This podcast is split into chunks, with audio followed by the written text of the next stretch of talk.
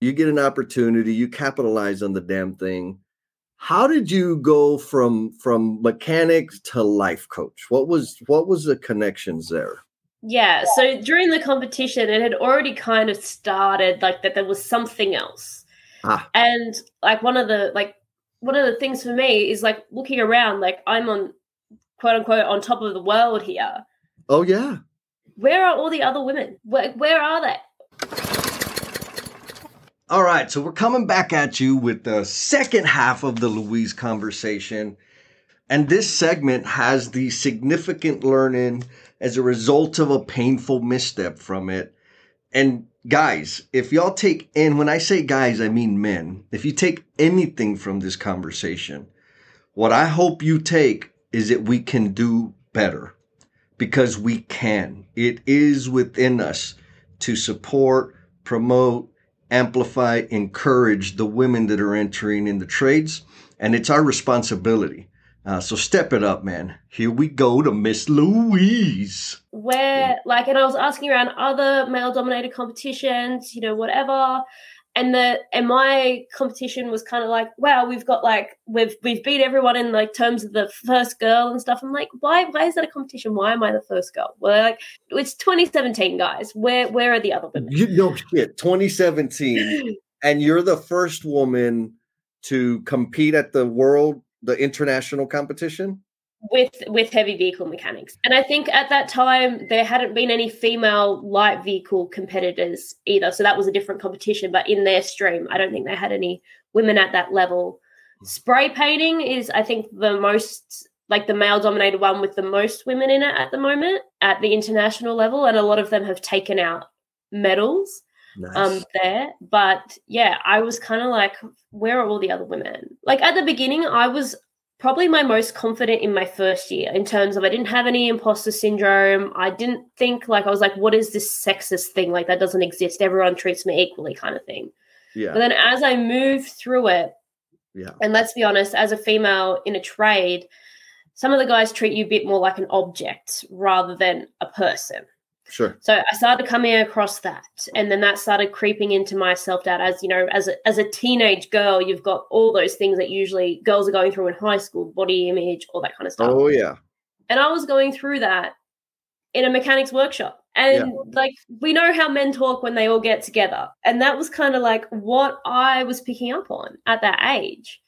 So that all kind of started going in, and then I ended up making it out the other side. Like, I'll be honest with you, I did become suicidal during my apprenticeship just because I was just like, this is too much, can't handle yeah. it.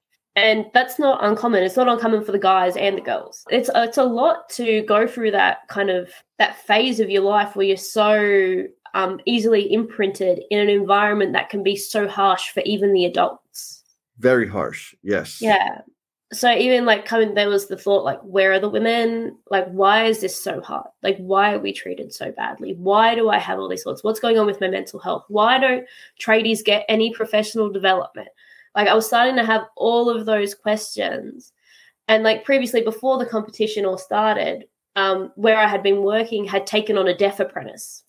So i was about a third year and he was coming in a mature age apprentice deaf first year and I don't know sign language, but I remember this instance where I was teaching him how to do a bearing roll. So underneath a truck, we were lying on the floor, lying on car- on cardboard, and I was teaching him how to change the bearings in the engine. And we couldn't talk to each other because he didn't speak. He was nonverbal. We couldn't hear nothing. Um, so we were writing down, pointing, like all that kind of stuff. And I taught him how to do this job underneath a truck without being able to communicate like typically with him. And I just remember that feeling of being like, shit, like, look at me passing on this knowledge that I've learned to yes. someone I can't even talk to. Like, it was just like an amazing feeling. And that thought of that feeling had stuck with me through all of these experiences, like the mental health challenges, that that teaching feeling. Yes. And I had learned all these things.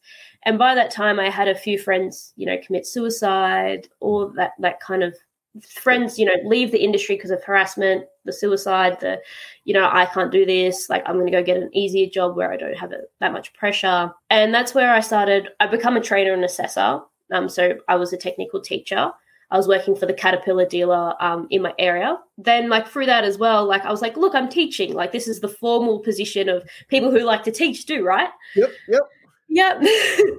but even in that, it was kind of like, no, there's more. Like the students, like I remember, like just coaching them on their personal life before they could even be in a headspace to take in any technical information.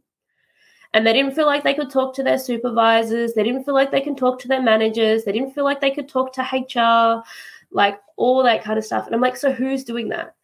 And during covid i discovered the world of coaching and like the online business side of things and that kind of thing and all the webinars and professional development. And i'm like so who's doing this for tradies? And then I'm looking around and like, well, no one. Yep. So I was like, cool, let's let's see if we can do this. of course you did. wow. Yeah. And then you just started doing it.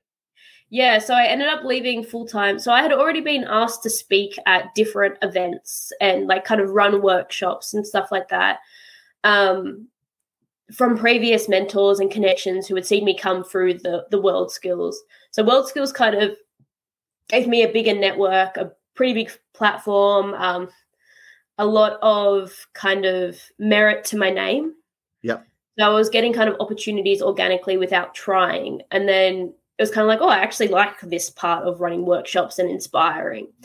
Um, so I ended up leaving full time work and then going and becoming a contractor for training and assessment and then starting working on whatever this would look like. So, kind of now it looks like one on one coaching, it looks like running workshops, and it looks like speaking at events, doing like keynotes and seminars. How uncomfortable was getting your pricing established? Oh, it's still, it's, let's be honest, we're still in it. We're still in it. does that ever go away? I don't know. I hope it does. I girl, I hope it does. But I know it's like mm-hmm. it's it's this funky thing, right? For me, serving people, helping people, sharing the gifts that I've been blessed with is extremely fulfilling. Mm-hmm. Um, to be able to do this full time requires a certain type of pricing mm-hmm. um, and also the impact that that it has, like meaning on a person's life or multiple people's life, is deep and important. But it still doesn't like it's still like man, I'm not you this pricing thing. I'm really not like what I really really need is like a manager to represent me and and set my pricing and they have all those conversations and I just show up and do the thing. Wouldn't that be better? That that that's the goal but for now we got to keep doing that ourselves. Yes well congratulations on man it's an amazing amazing pat so man so that's all of this has happened in what 12 13 years? Yeah about 12 years. So i started working full-time in 2012 but i started looking for a job in 2011 so that's kind of really i see like that 2011 trial and error to get my job as the start. So it's been about 12 years. Oh my goodness. That's like lightning speed. So in this 12 to 13 year time frame, I imagine you've made some missteps that mm-hmm. you learned had some big lessons from. So would you mind sharing like one of those significant missteps that left a mark on you forever, but that you carry forward and help you experience the quality of life that you're having now? Yeah, so I'll share I'll share two. One of them's Ooh. quick. So one time I was, you know, keen and young and, you know, know how to do everything, going to do some overtime for some easy cash. And I put on this sump and the sump had a rail around it. So the oil pan and it had a rail around it. And I thought it was symmetrical. Ah. I was wrong. So I put it up, tightened a bolt, and there was this big crack. I pulled oh. it down, cracked in half. You know, and oh. I'm looking at it and it says front in big letters on it. like I don't think it could have been any bigger. yeah, yeah. So, you know, go to my supervisor. He's like, oh, we'll sort it out in the morning. I found out that there was none of these rails in the country. So, you know, oh. had to see that bus there for a few weeks while that come in. So it really got stuck in there.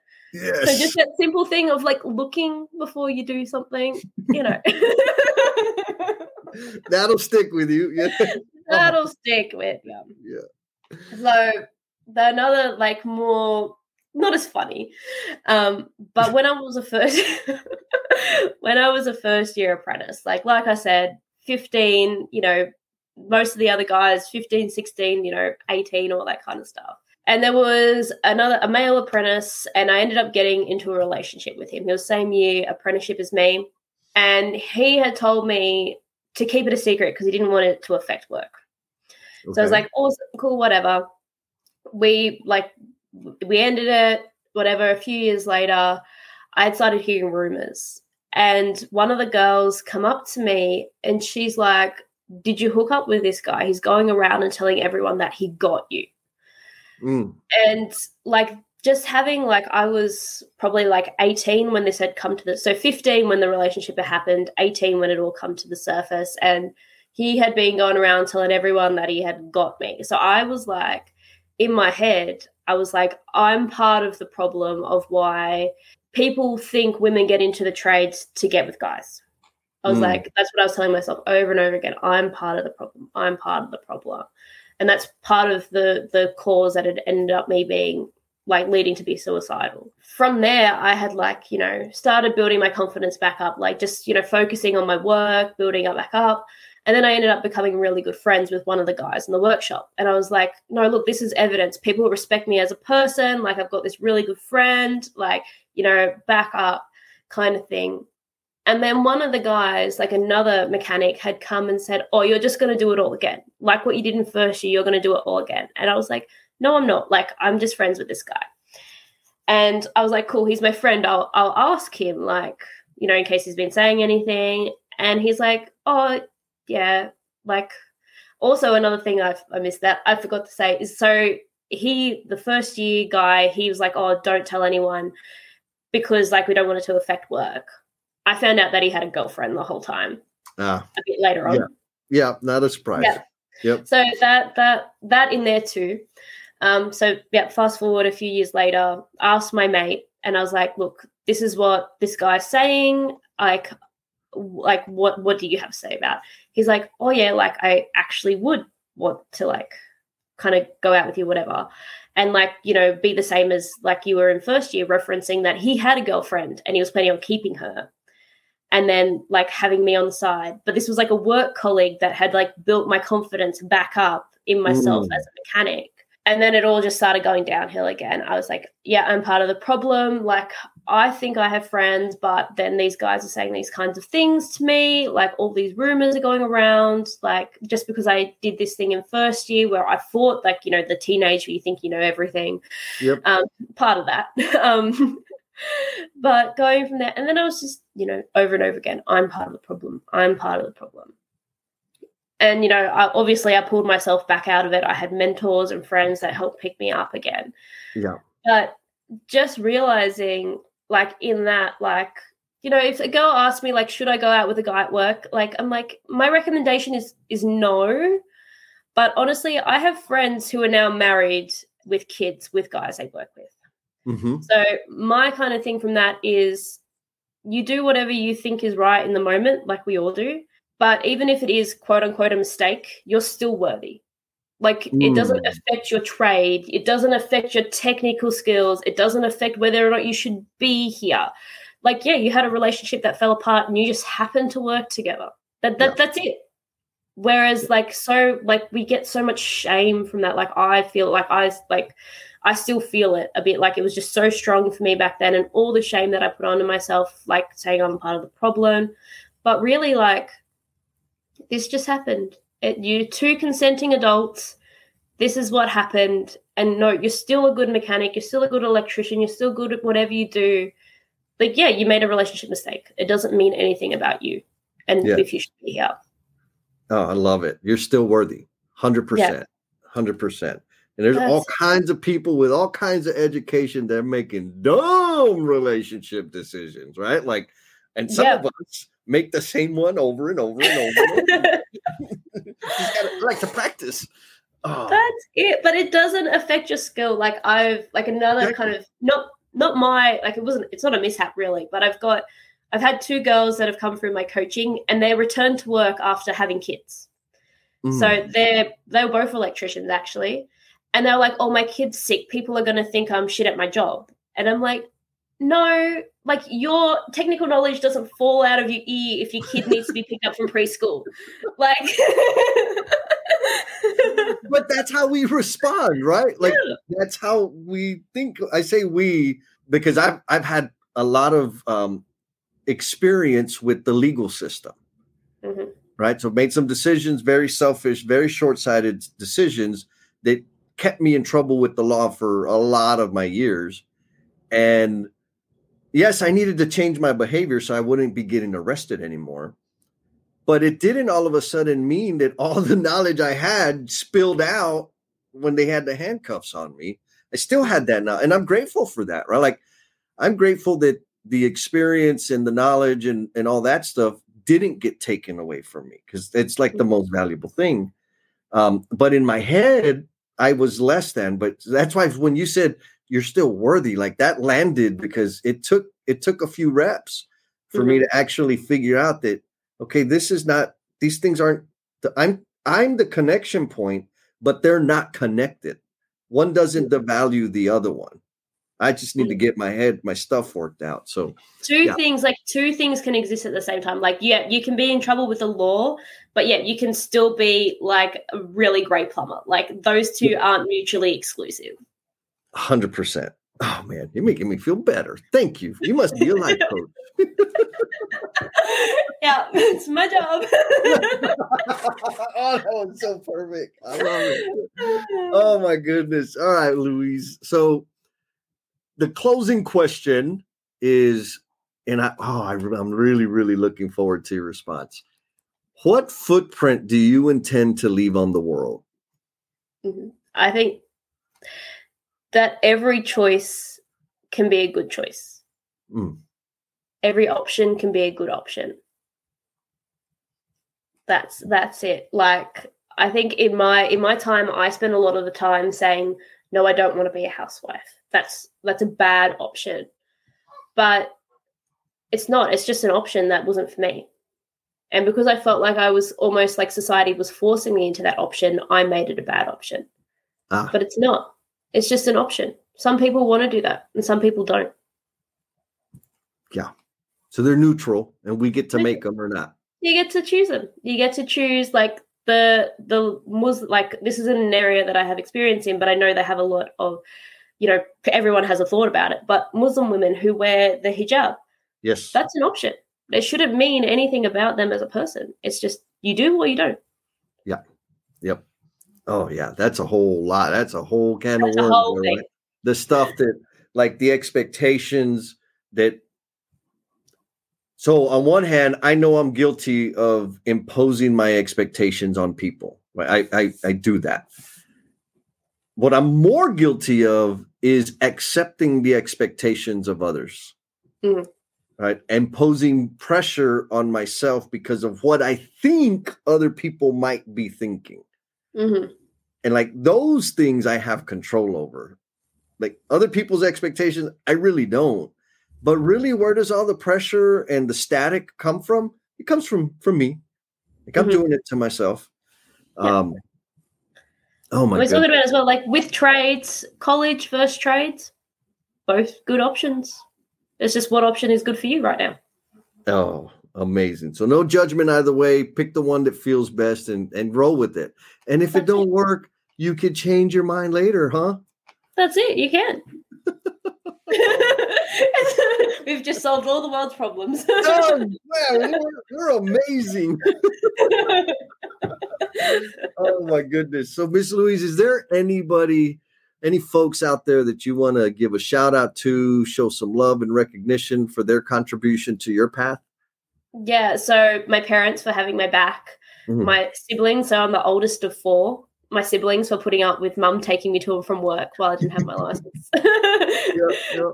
And my so one of my best friends at the moment and my original first mentor, he was the one who had faith in me. he was on the interview panel when I come in as a 15 year old girl applying for a heavy vehicle apprenticeship. And he said, Yeah, let's give her a shot. Now, 12 years later, he's one of my best mates. And yeah, to him for giving me that first shot. Yes, and I'm grateful to him as well, and the, and all the folks that you just shouted out to because, I mean, your story, current state is like, oh my goodness, that's like super super fancy, awesome, life coach, international competitor, but it wasn't. It's not a highlight reel, right? Like you've overcome some tremendous uh, issues with within yourself and with like real life stuff that you've continued to persevere. Um, and I think again, I think you're a phenomenal ambassador example for not just women, but for craft professionals, period, mm-hmm. about what can happen, like what the potential that we have within ourselves that we can access by being in the right environment, which in our case is the trades. Yes. oh my goodness. Well, I appreciate you very much, Miss Louise. Did you have fun? Yes, it was a good chat. it, it was. It was. Well, I appreciate you making the time last minute, short notice. Now I know why it was so easy for you to say yes, because this is nothing compared to being asked to compete a week before the competition. So you're like, yeah, small potatoes. Let's have a call. No big deal. well, there you have it. Miss Louise and I have solved all the world's problems. They're all decisions or neutral. It's just a matter of what we decide, of what we pick, what we choose, what we learn, and what we do with it going forward. It's kind of a joke. I don't think we solved all the world's problems. I don't know if you caught that there at the end. I got super lucky to be able to interview her before she went on her world tour. Um, I know she she brings a lot to the world, and I'm sure there's a lot of people pulling on her time. And I'm grateful to Miss Louise for making the time and and sharing her amazing story with you guys. And if the energy in this conversation leaves you wanting more, and you ain't scared of having a mind shifting experience, I invite you to check out Emotional Bungee Jumpers. There's a little video on the website right now. The link's down in the notes click on that bad boy, watch the video so you can get an idea of what the emotional bungee jumpers is about. And I promise you, it is a mind shifting experience. Remember, sharing is caring. Be cool, and we'll talk at you next time. Peace. Man, you are one dedicated listener, sticking with us all the way through to the very, very end. Please know that this podcast dies without you. And we invite you to share how the episode's impacting you, along with your thoughts, questions, and suggestions. You've been gracious with your time, so we added social media links in the show notes to make it super easy for you to connect with us. Be kind to yourself, stay cool, and we'll talk at you next time.